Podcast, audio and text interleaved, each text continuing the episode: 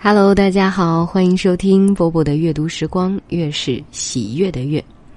好久没有给大家读吃的文章了，今天一起来读这一篇林清玄所写的《长途跋涉的肉羹》。在我读小学五年级的时候，有一次看见爸爸满头大汗的从外地回来，手里提着一个用草绳绑着的全新的铁锅。他一面走一面召集我们：“来，快来吃肉羹，这是爸爸吃过的最好吃的肉羹。”他边解开草绳，边说起那一锅肉羹的来历。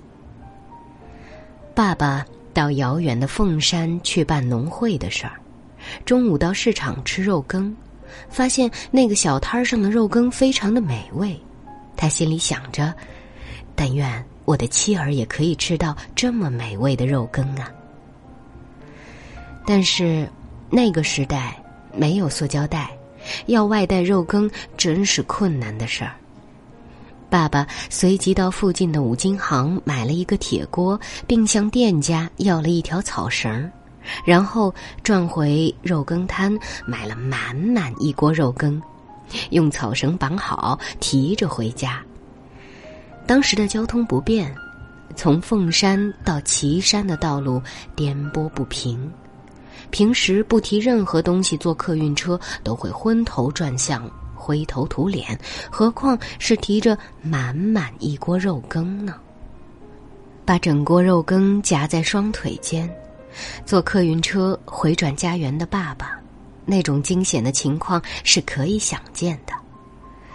虽然他是那么小心翼翼，肉羹还是溢出不少。回到家，锅外和草绳上都已经沾满肉羹的汤汁了，甚至爸爸的长裤也湿了一大片。锅子在我们的围观下打开，肉羹只剩下半锅。妈妈为我们每个孩子盛了半碗肉羹，也为自己盛了半碗。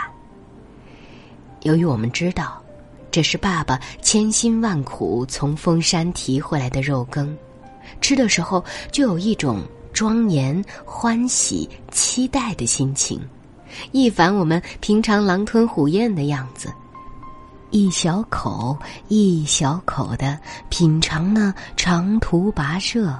饱含着爱，还有着爱的余温的肉羹。爸爸开心的坐在一旁欣赏我们的吃相，露出他惯有的开朗的笑容。妈妈边吃肉羹边说：“这凤山提回来的肉羹真好吃。”爸爸说：“就是真好吃，我才会费尽心机提这么远回来呀。”这铁锅的价钱是肉羹的十倍呀！当爸爸这样说的时候，我感觉温馨的气息随着肉羹与香菜的味道充满了整个饭厅。不，那时我们不叫饭厅，而是灶间。那一年，在有暗的灶间，在昏黄的烛光灯火下。吃的肉羹是那么美味。经过三十几年了，我还没有吃过比那更好吃的肉羹。因为那肉羹加了一种特别的佐料，是爸爸充沛的爱以及长途跋涉的表达呀。这使我真实的体验到，光是充沛的爱还是不足的。与爱同等重要的是努力的实践与真实的表达，没有透过实践与表达的爱是无形的、虚妄的。我想，这是爸爸妈妈那一代人，他们的爱那样丰盈真实，却从来不说我爱你，甚至终其一生没有说过一个“爱”字的理由吧。爱，是佐料。要加在肉羹里才会更美味。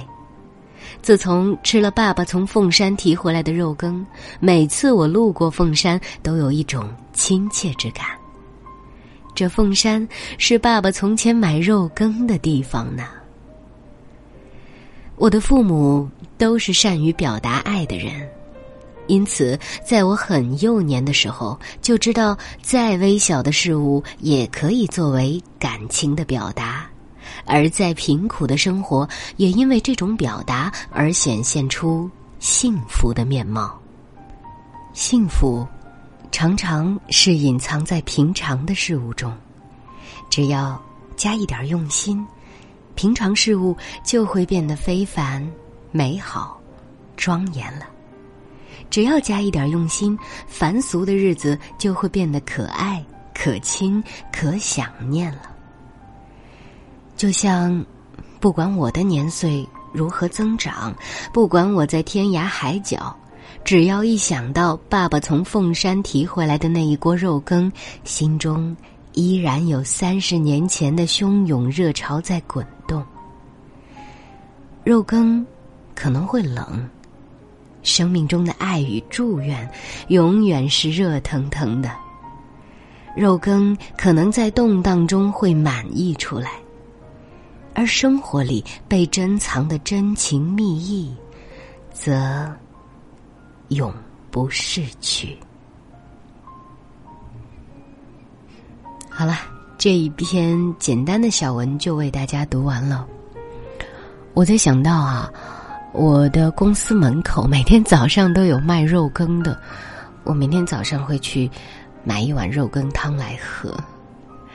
然后还是想念爸爸，因为他就像文中的林清玄的爸爸一样，在我小的时候，无论自己吃到什么好吃的，总要想到说。带一点回来给家里人吃，或者带我们全家出去那个地方尝一尝，非常幸福的回忆。今晚就是这样，我是波波，跟各位说晚安喽。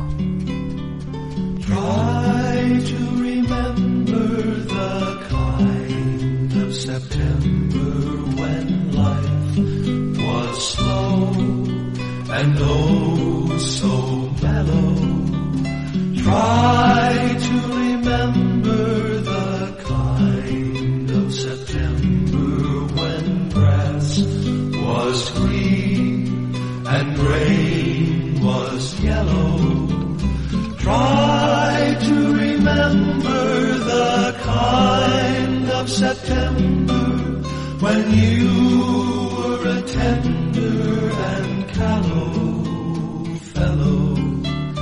Try to remember, and if you remember, then follow,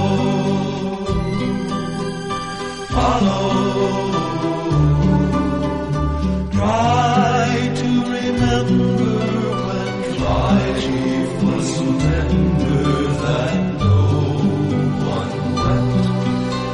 said.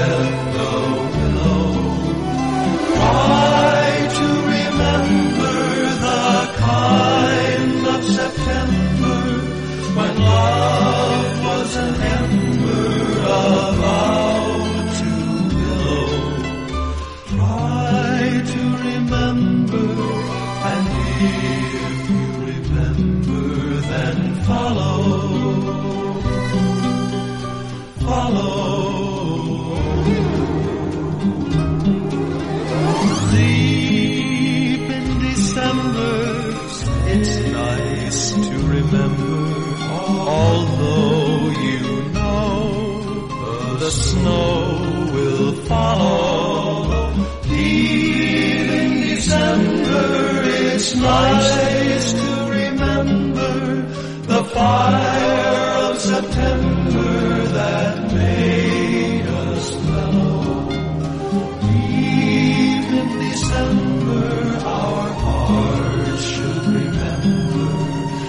follow.